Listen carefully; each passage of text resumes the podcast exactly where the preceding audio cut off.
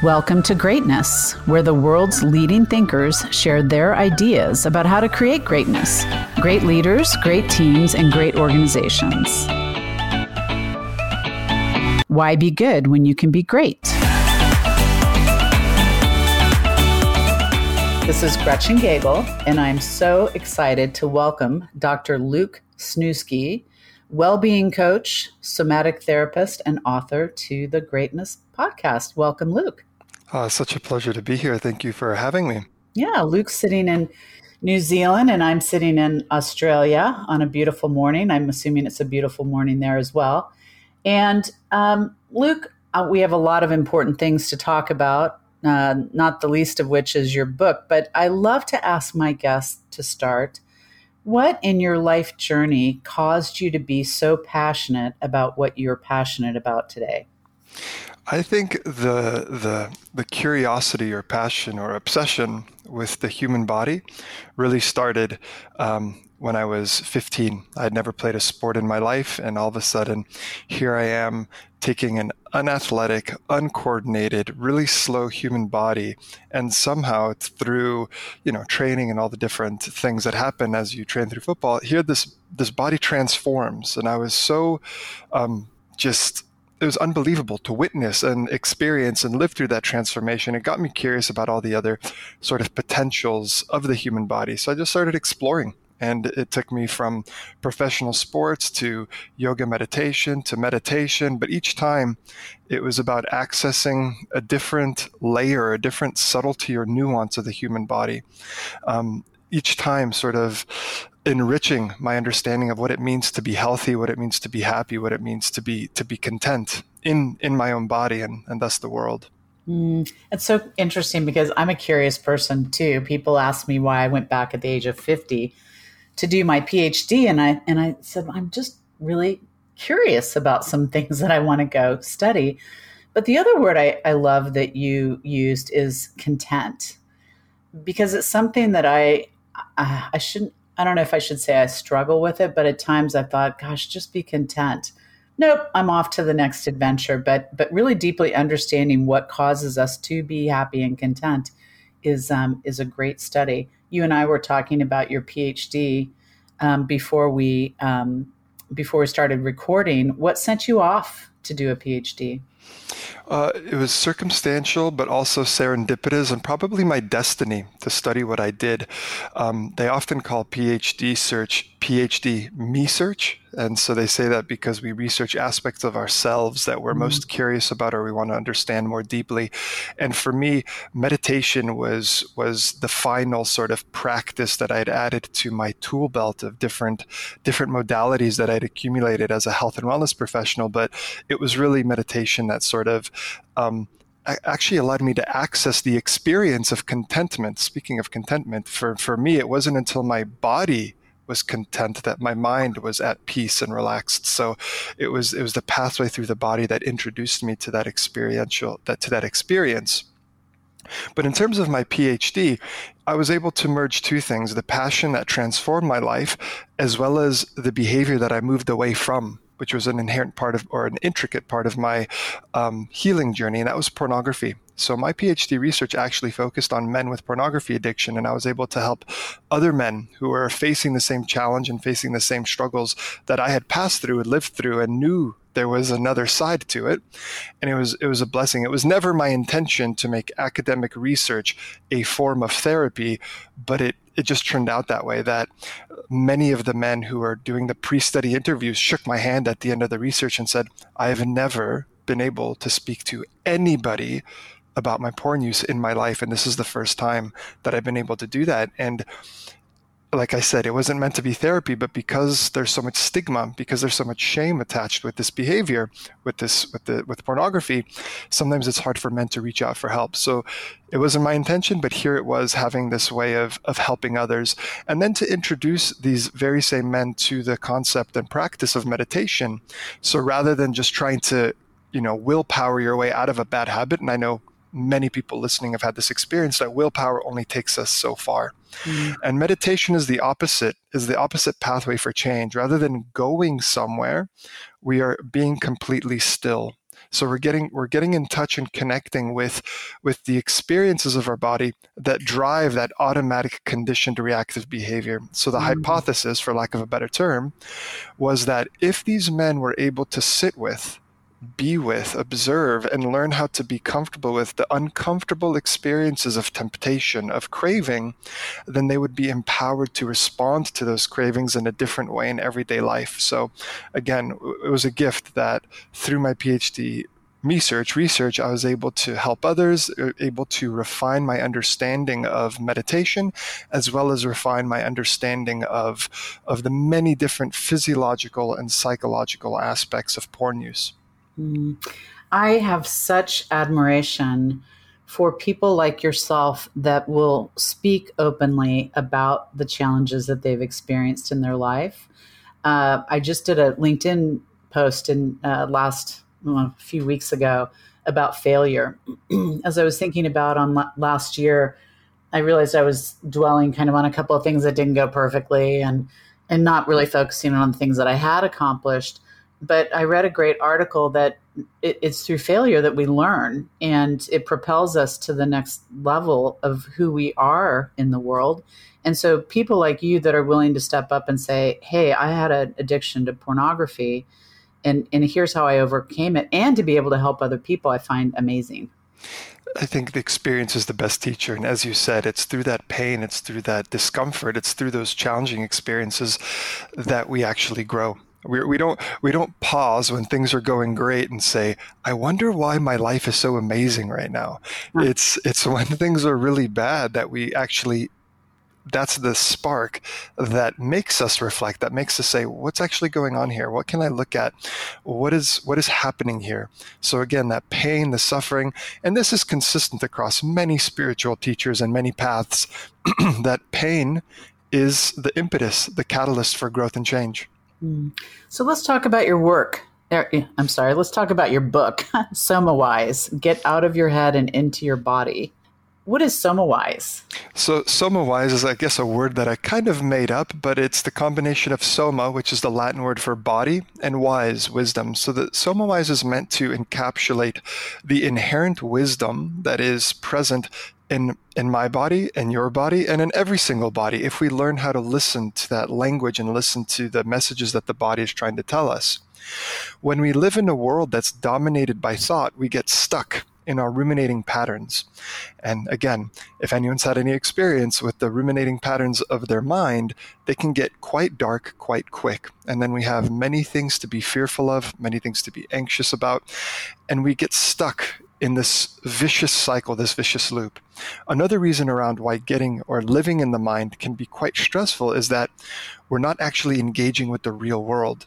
We're mm-hmm. living in our imagination.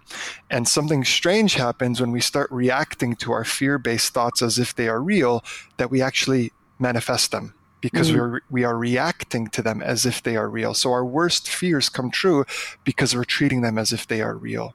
Mm. When we come back to the body, we come back to um, where the source of those uncomfortable thoughts come from. I, I have this analogy the thoughts in our mind that are quite stress inducing or stress stress provoking it's like the smoke that's coming from a fire. And no matter how much we fan away as soon as we stop fanning away what's in front of our eyes the smoke reappears. So the discomfort is still there. It's only it only disappears for a short amount of time. But the whole time, if we look down and it's actually our body that's on fire. So when we come back into our body and we take care of the stress and we lower the inflammation and we reduce the tension in our body, what happens is that our mind experiences relief. Mm. And again, the readers, uh, the listeners might have uh, relate to this. When you get a massage, you lay on a table and someone massages, physically releases tension from your physical body. What happens at the end of the massage? You open your eyes and you tell me, Gretchen, what's the state of your mind after a massage? Peaceful. I just exactly. had one. yeah, yeah exactly. four days ago, it felt great. Yeah, exactly. And so, so it's interesting that one perspective of, let's say, meditation is that the mind is doing an activity, But another perspective, and maybe a more accurate one, would be that when we sit still and close our eyes, we're giving our body the chance to process. This is what yeah. happens in a massage. This is what happens when we fall asleep and we wake up. There was this period of stillness and silence that our body was able to process everything that it's been consuming throughout the day through through media, through food, through everything. I think I'll pause there. Mm. Well, gosh, I mean, there's just so much to unpack there. It's really interesting because I've been practicing a bit of a form of active meditation. And I think one of the things that I struggled with and um, you know guided meditation and everything and and so if you're for our listeners out there to realize that there's no right way to do meditation. I, I mean is kind of what my personal journey's been but you're the expert. Tell us. So so my perspective on meditation is is related to what you've just shared that there is no right way because as you've said there's many different forms that meditation may look like on the surface. So some people may prefer walking meditation an active meditation. Some people some people may prefer a, a yin yoga practice or breath work or some kind of some kind of um, iteration of mindfulness practice. But what's beneath the surface of that is this quality of stillness. So for me, stillness is this magic ingredient that changes meditation from a practice that makes it relaxing, peace inducing, and it changes it into something that's absolutely transformational. And the reason it does that is because of this quality of stillness. When we're physically still, when we allow ourselves to be fully present with what's happening in our body without reaction, without scratching that itch that comes up, without moving away or adjusting our shoulders or neck, if we relax into our experience instead of being tense and rigid and fighting against it, all of a sudden we're coming into contact with those sensations and experiences that make us react to begin with. So it's by being present with these experiences and not reacting to them that we're able to actually practice a completely new way of being in the world. So rather than being a pinball in a pinball machine that's bouncing all over the place and reacting subconsciously, we're put in a position to actually choose a conscious way forward. So choose a response. This is where I think the, the word responsibility comes from it's our ability to respond. And stillness, this quality of stillness, is what allows for that ability to arise. Wow. I, would never thought about that responsibility, but it's, um, I've had an emotional intelligence coach for eight years. He's, he's actually a really good friend of mine too. And one of the things he taught me was to feel emotions happening in my body. Yes. And it's funny because you, our listeners can't see this, but you were just lifting your shoulders up to. T- that's where I, I, I feel like the Hunchback of Notre Dame. That's where my my stress manifests itself in my shoulders. But to understand when I'm being triggered, to understand when I'm about to not not to not experience emotions, but to react in a way that's not going to have the most positive impact for myself or the person that I'm interacting with. Yes, and what you've just described is a conscious response.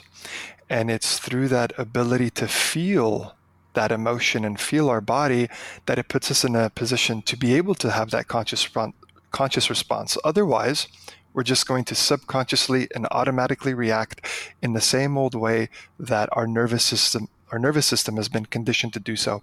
So I love the way you've described that process because yes, it's that space, that time that says, okay, here's an emotion, here's a discomfort, here's a sensation.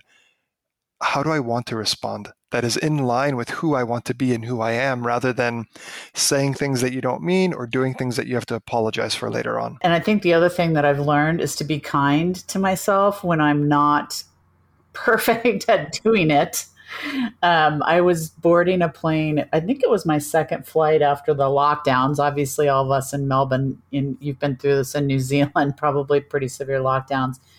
And I went to scan my boarding pass to get on the plane, and she said, "You're not on this flight." I was flying to Sydney for a dinner, and um, I said, "Well, this is flight," and I read the number off, and and she said, "Yeah, but no, you've been moved off this flight." And I'm, and then I start feeling it because for me when i have a plan and somebody messes with my plan that and, and so that's another i mean it took me four decades to understand that really if somebody was messing with my plan that was one of my key triggers And the, the, the I'll have to tell you the punchline of the story. They did finally get me on the flight. I did I did feel the emotion. I did not, you know, have a bad emotional reaction. But the next day, I got an email from um, a, a, gentleman named Pat Gagel I've gotten to know in Canberra, and I got a message from him and said, "Hey, my daughter got your boarding pass to Sydney yesterday. Did you get her boarding pass?" Somehow they had swapped our flights. It was the weirdest thing, but but also being kind to myself if I if I'm not perfect in that, and and I see you smiling. Yes, because I think you're tapping into something that is so crucial in the process of change because there's many different entry points. A lot of people think that if they fall into the same behavior or fall into the same reaction again, that they've failed or that they've messed it up or that they didn't create change. And that is absolutely not true because there's one more opportunity to create change, and that's in what you're speaking about, which is that ability to be kind, that ability to be accepting of oneself. Because if we judge, shame, and guilt ourselves for that behavior, for that reaction, guess what that does? It fuels the next reaction because that's what mm. provides the, the catalyst for the next round of reactivity to begin. If instead we apply some acceptance and some compassion, some self compassion, some kindness, what you'll find is that you're interrupting the process for the next cycle.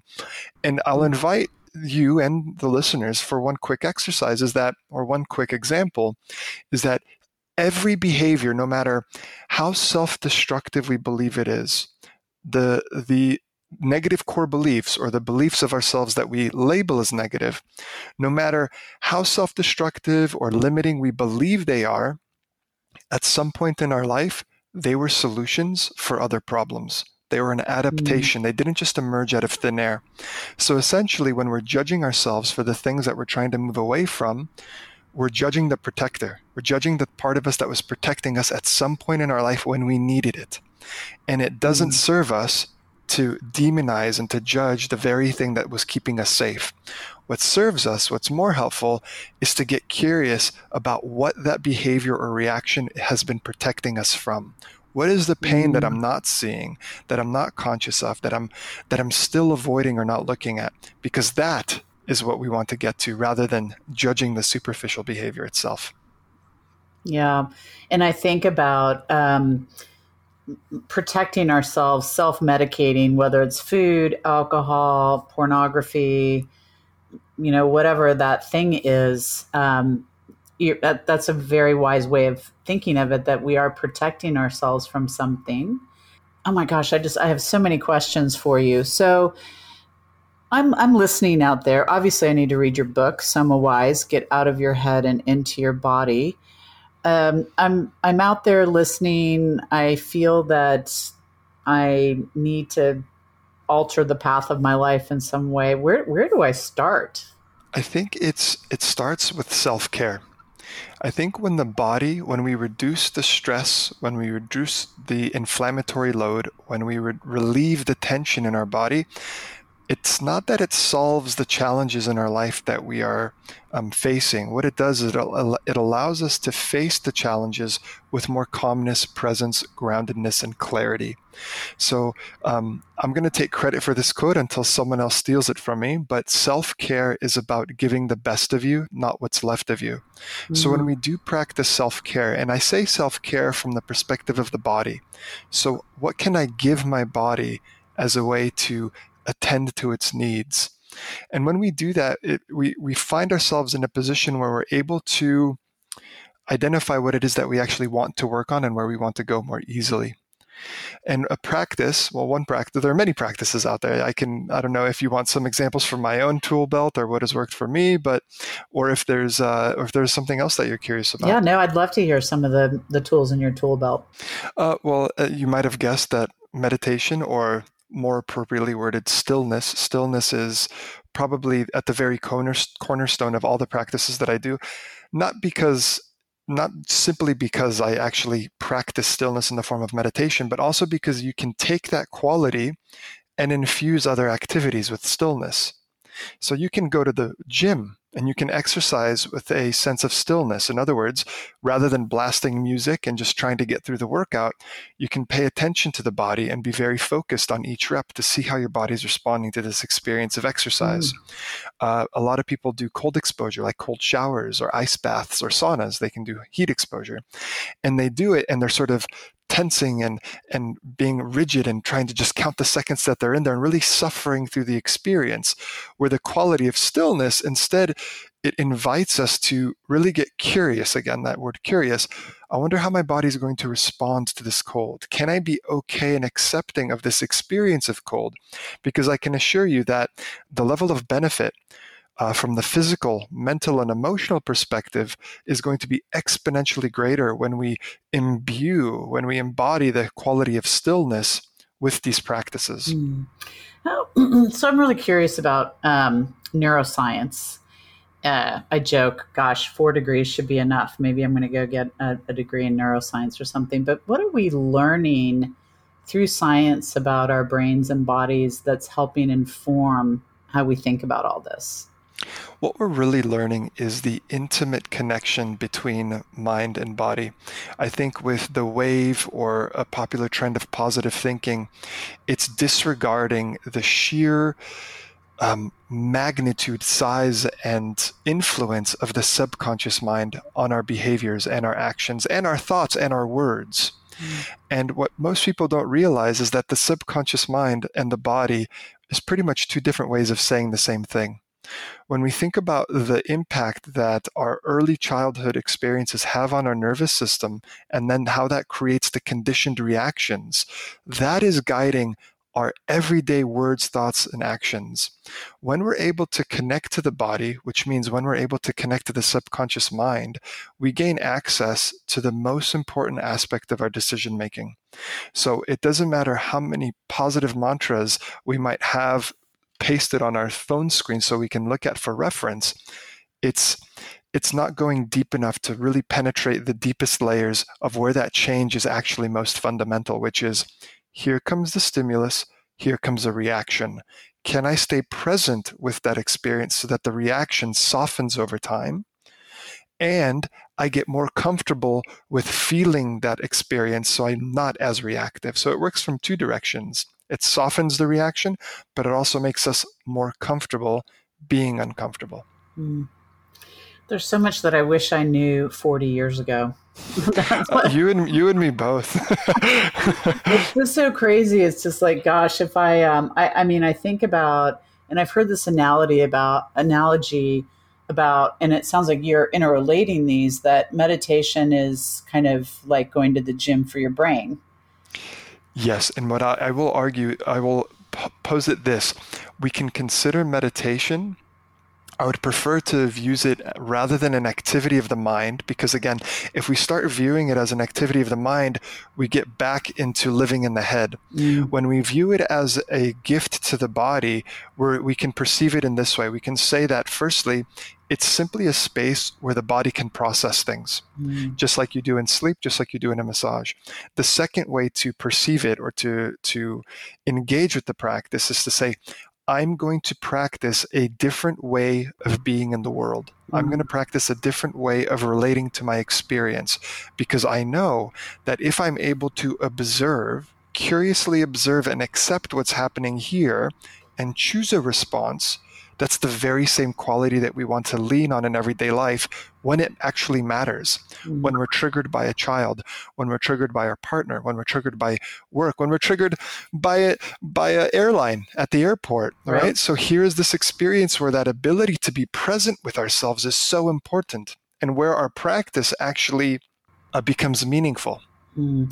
I can tell I'm going to want to hand out your book like candy. Um, I have a few books like that that I just my my kids are 25 and 26 and poor things they've gotten more books from their mom about things because it's just like gosh i wish i knew about some of this stuff in my 20s luke i could i could literally talk to you for hours about this and i i really am um, i'm really grateful for people like you in the world that help us understand how to live a better version of ourselves. And i can tell how passionate uh, you are about that any last parting tip uh, and I want to say your book again, Somawise, Get Out of Your Head and Into Your Body.